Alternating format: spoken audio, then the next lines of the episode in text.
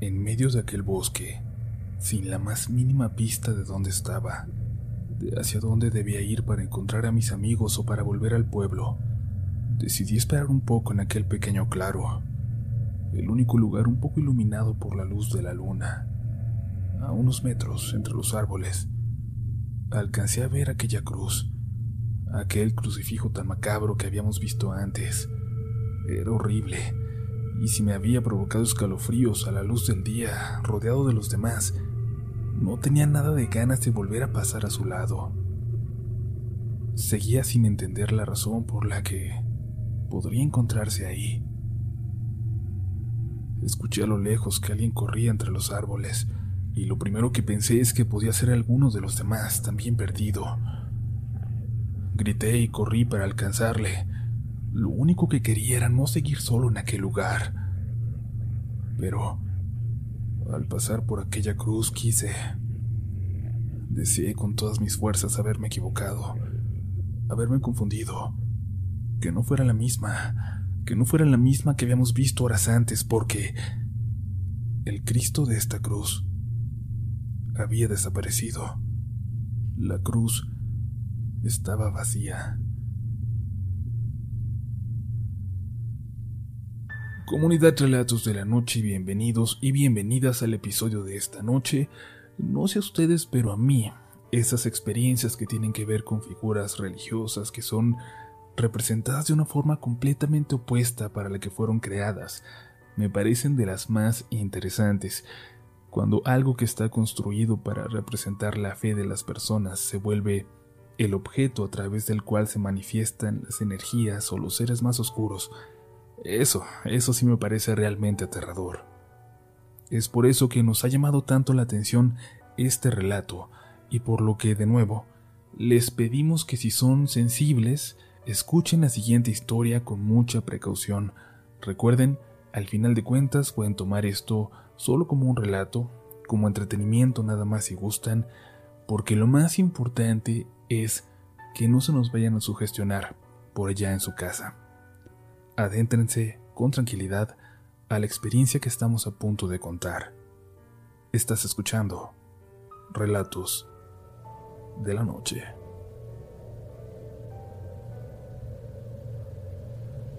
No soy mucho de salir a acampar. No me gusta. Si le soy honesto, hasta miedo me da. Esa sensación de estar en lugares desolados, lejos de todo lo civilizado, expuestos a quién sabe qué cosas, a qué personas o animales salvajes. No, no es lo mío. Pero de todas formas terminé aceptando cuando me insistieron tanto los chicos del trabajo. Mi primo Ray me ofreció empleo en su agencia y quería encajar. Él y Fernando habían formado esta agencia antes de salir de la universidad y vaya que les había funcionado. La hicieron crecer, fueron integrando a más gente, a un gran equipo, y funciona también, creo yo, porque este equipo es muy unido, entre otras cosas por las actividades a las que les dedicaban tanto tiempo, al menos un fin de semana al mes. En esta ocasión, la actividad sería una acampada a dos horas de la ciudad, en la montaña. Y aunque no se me antojaba mucho, no pude decir que no. Ray y Fernando incluso habían sido scouts, así se conocieron, así que se sentían como peces en el agua. Yo me imaginaba nada más un fin de semana bastante incómodo y aburrido. Me hubiera encantado que eso hubiese sido lo que ocurrió. Aquel viernes llegué temprano al trabajo ya con todo listo. Solo terminaríamos de enviar unos pendientes y saldríamos hacia la montaña. Antes de la hora de comida ya nos dirigíamos hacia allá en dos camionetas, las cuales dejamos en un restaurancito al lado de la carretera. Ya habían acudido por allá en varias ocasiones, pero se había vuelto peligroso por un tiempo. Se hablaba de asaltos y de personas raras en la montaña, pero pero ya tenía tiempo que parecía había vuelto la tranquilidad a aquella zona habían vuelto los excursionistas. Nosotros éramos seis en total. Seis tipos en la montaña no me parecían como el blanco perfecto para que a alguien se le ocurriera molestarnos, así que no estaba nada preocupado por nuestra seguridad. Pero, de todas formas, No podía evitar sentirme intranquilo cuando pasaban horas y nosotros seguíamos adentrándonos en aquel bosque cada vez más espeso. Habíamos dejado atrás incluso los senderos. Caminábamos en lo salvaje. Ya no se escuchaba nada alrededor, solo el viento entre los árboles. Ni siquiera había sonidos de animales, de pájaros o algo parecido.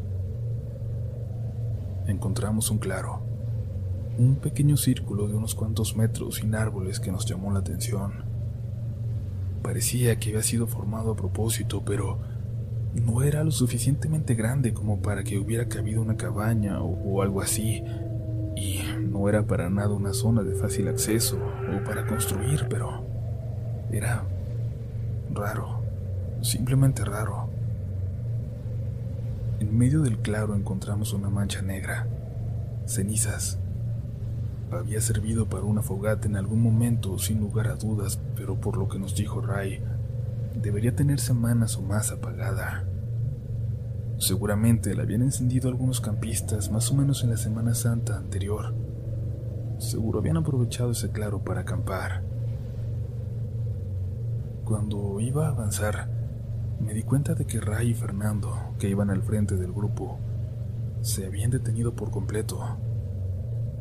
Luego los demás se detuvieron a su lado también. Estaban viendo algo. Me acerqué para ver también y entre los árboles, apenas frente al claro, había un crucifijo de dos metros de altura, clavado en un montón de tierra removida recientemente. El Cristo en él era... no sé, no sé cómo describirlo. Era una figura de un hombre barbado con una corona de espinas, pero no. Por alguna razón nadie podía decir que fuera un Cristo. Quizás por la posición extraña, mirando hacia el frente, hacia nuestra dirección. Quizás por la forma en que posicionaba una de las manos, como, como si estuviera a punto de liberarse del clavo en la cruz. Sí, era una figura estéticamente muy bonita, hermosa, muy distinto a cualquier crucifijo que hubiéramos visto antes y nos llamaba la atención que estuviera ahí, en medio de la nada, pero nos provocó algo muy extraño. Uno de los chicos llevaba una cámara con la que iba tomando fotos hasta de las piedras, pero no fotografió aquello. Como si fuera un acuerdo no verbal, como si todos supiéramos qué hacer Rodeamos a varios metros aquella figura para no pasar cerca, aunque estaba justo en la dirección hacia la cual nos dirigíamos. Nos había puesto tan nerviosos aquel descubrimiento y justo empezaba a hacerse de noche. Nos parecía más tarde de lo que era por lo espeso de los árboles, porque apenas dejaban pasar algo de luz. No faltaba mucho para llegar a un buen punto para montar el campamento que ellos ya conocían pero era necesario apretar el paso para llegar antes de que cayera la noche. Yo sentí de alguna forma que que ya no estábamos solos en aquella montaña. Quizás eran los nervios, pero cuando me atreví a comentarlo me di cuenta de que no era el único que se sentía así. El propio Fernando, con toda su experiencia, se quedó a la retaguardia del grupo, dejando que Ray marcara el camino. Le pregunté por qué se había colocado en esa posición y, y me dijo que había creído notar que alguien caminaba detrás de nosotros, unas decenas de metros. Quizás era solo su imaginación, pensaba, pero prefería asegurarse. Por fin llegamos al lugar. Montamos sin mucho problema las casas de campaña, prendimos una fogata y nos preparamos algo para cenar. Por las prisas ni siquiera habíamos comido y ya nos moríamos de hambre. Les preguntamos a Raya Fernando si siempre era tan pacífico aquel lugar, tan silencioso, pero respondieron que no. Algo aquella noche era diferente. Era como si algo hubiera asustado hasta los animales de aquella zona de la montaña. De pronto, de entre la oscuridad, de entre los árboles, alguien se acercó corriendo. Era Claudio, que había ido al baño, pero yo no me había dado cuenta. Me aceleró el corazón haberlo visto llegar así, pero cuando lo reconocí ni siquiera pude respirar aliviado porque había llegado corriendo asustado por algo. Alguien andaba caminando cerca de nosotros, nos dijo. Había visto una silueta rodeando el campamento, notoria a contraluz por la fogata. Aunque solo vio una silueta, una persona quizás, nos puso sumamente nerviosos pensar que había algún desconocido por ahí cerca. Y lo más probable es que no fuera con alguna buena intención. Ray y Fernando, que nos habían intentado tranquilizar durante todo el viaje, comenzaron a dar señales también de nerviosismo, por más que intentaron ocultarlo. Y eso nos descontroló a todos que, que empezamos a discutir la posibilidad de volver. No sé si ustedes han estado en un bosque profundo por la noche. Yo siempre pensé que eso de no podemos volver, de decir que tenías que esperar hasta la mañana siguiente para escapar, era cuestión de ficción, algo que pasaba en las películas, pero la noche era tan negra y era tan difícil ver a unos cuantos metros que sabíamos que podía resultar más peligroso regresar que resguardarnos. Mientras Ray gritaba alrededor preguntando quién andaba ahí, los demás nos pusimos de acuerdo y nos acomodamos en parejas y cada par tomó una lámpara y algo que pudiéramos utilizar para defendernos. Alguien se estaba riendo, aunque a mí no me parecía nada graciosa la situación. Recuerdo este instante perfectamente, de escuchar esa risa en medio de nosotros, de cómo empecé a buscar entre los demás quién era, quién se estaba riendo. Yo estaba muy enojado. Recuerdo ver exactamente la misma reacción en todos. Recuerdo cómo tardamos dos segundos en comprender que ninguno de nosotros estaba riendo.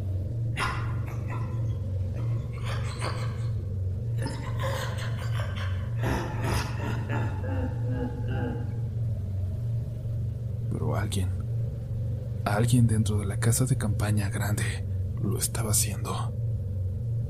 Alguien a quien no habíamos visto llegar. No reaccionamos como hubiera imaginado.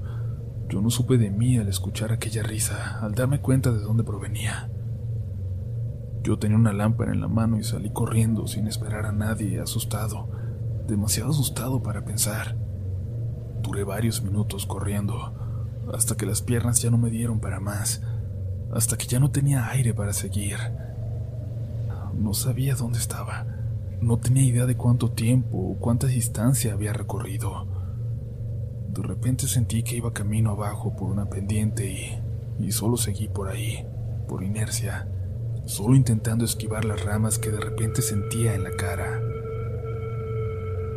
No me atrevía a gritar porque no sabía qué era lo que iba a responder a mis gritos. Creo que caminé más de media hora más apenas con la luz de mi teléfono. Por fin encontré aquel claro con los restos de fogata, o al menos uno muy parecido. Por un momento me tranquilicé y sentí que pude respirar. Nunca había tenido tanto miedo. Sentía muchas ganas de llorar. Imagínense un adulto ahí perdido en el bosque y llorando como un niño. No estaba seguro si aquel pequeño claro era el mismo o no, pero aún así no sabía hacia dónde avanzar. Decidí esperar un poco en él. Si era el mismo, mis amigos tenían que pasar tarde o temprano por ahí, y si no, al menos no me alejaría ya más. Me paré en el centro de aquel claro, el único lugar iluminado por la luz de la luna, a unos metros entre los árboles. Alcancé a ver aquella cruz, aquel crucifijo tan macabro que habíamos visto antes. Era horrible y si me había provocado escalofríos a la luz del día, rodeado de los demás, ahora mucho menos tenía ganas de volver a pasar a su lado. Seguía sin entender la razón por la que se tendría que encontrar ahí. Escuché a lo lejos que alguien corría entre los árboles y lo primero que pensé es que podía ser alguno de los demás también perdido Grité y corrí para alcanzarle. Lo que quería era no seguir solo en aquel lugar, pero al pasar por aquella cruz, quise, deseé con todas mis fuerzas haberme equivocado. haberme confundido, que no fuera esa la misma cruz que habíamos visto antes, porque el Cristo de esta cruz había desaparecido. La cruz estaba vacía. Algo se movió entre las ramas, muy cerca de mí. Yo me eché a correr de nueva cuenta, aunque ya no podía hacerlo como antes. Tomé dirección hacia arriba, según yo, regresando. Y es que calculaba estar mucho más cerca de mis amigos, del campamento, que del pueblo. Me sentía más y más pesado mientras iba escuchando los ruidos cada vez más cerca, hasta que por fin, a lo lejos, escuché algunas voces, voces conocidas. Me topé de frente con Fernando, y unos 50 metros detrás venía otro los muchachos y luego otro. Iban hablando en voz alta para seguirse, para no perderse entre ellos y esperando que yo los escuchara. En cuanto me encontraron, uno de ellos silbó fuerte para dar aviso a los demás que habían salido en otra dirección. Minutos después, por fin nos encontraron Ray y el otro chico que faltaba. Noté que traía mi mochila. La tomé, pero estaba muy ligera. Faltaban muchas cosas. Les pregunté por qué y noté que las suyas también parecían no traer mucho. Tomaron solo lo que pudieron y salieron del campamento. Y es que momentos después del susto lograron reagruparse y decidieron volver, revisar quién diablo se había metido entre nosotros. No encontraron nada, pero sabían que tenían que salir de ahí. Empezaron a guardar las cosas mientras uno de ellos me gritaba y otro más tomó una de las lámparas y empezó a iluminar alrededor, luego hacia los árboles. Y ahí, arriba de uno de los árboles, no me dijeron qué, pero algo, algo que vieron los hizo correr, tratar de escapar y buscarme. No me decían por más que insistía y aceleramos el paso para bajar cuanto antes de aquel lugar. Todos sabíamos que nos estábamos arriesgando, pero teníamos que hacerlo. No podíamos quedarnos en aquella montaña esa noche. Llegamos ya entrada la madrugada al restaurancito donde habían dejado los carros. Estaba cerrado el portón con candado y tuvimos que gritar hasta que despertamos a la dueña, que vivía en una casita detrás. Muy alarmada nos preguntó que qué había pasado, que por qué habíamos vuelto tan pronto, que si estábamos bien. Y en eso uno de los chicos tuvo, así de la nada, un ataque de pánico. La señora nos ayudó, nos calentó algo de la comida que había quedado, nos dio tequila, me acuerdo bien. Nos calmamos y nos ofreció quedarnos ahí en los carros si queríamos o en el restaurante, para que no manejáramos así. Estábamos tan cansados que, sin decir mucho más, en unos minutos nos quedamos dormidos.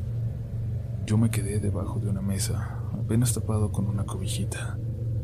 Todos se quedaron ahí adentro.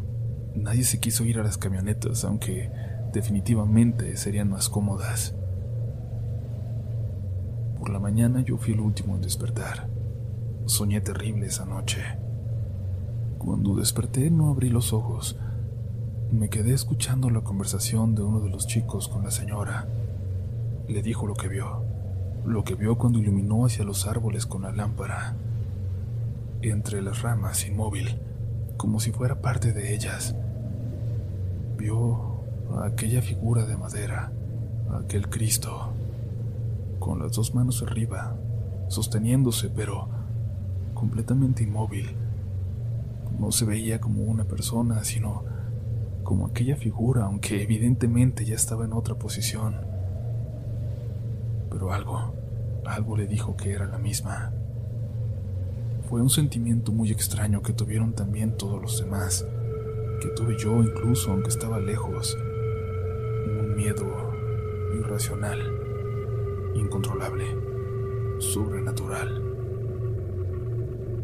La señora le respondió que andaban cosas cuidando aquella montaña, que ya no era seguro subir, porque nunca sabías cuándo atravesarías los límites que se habían marcado en el bosque. En el trabajo jamás se ha vuelto a hablar al respecto. Nunca más se ha vuelto a proponer acampar. Yo a veces pienso que nunca voy a dejar de tener la misma pesadilla en la que me despierto en aquel claro. Me levanto Camino y me topo de nuevo con aquella cruz vacía.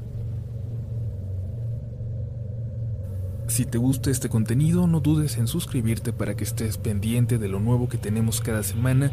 Síguenos también en Instagram y Twitter, donde nos encontrarás como RDLN Oficial. Y también puedes suscribirte a YouTube, donde tenemos varios relatos nuevos cada semana. Esto es Relatos de la Noche.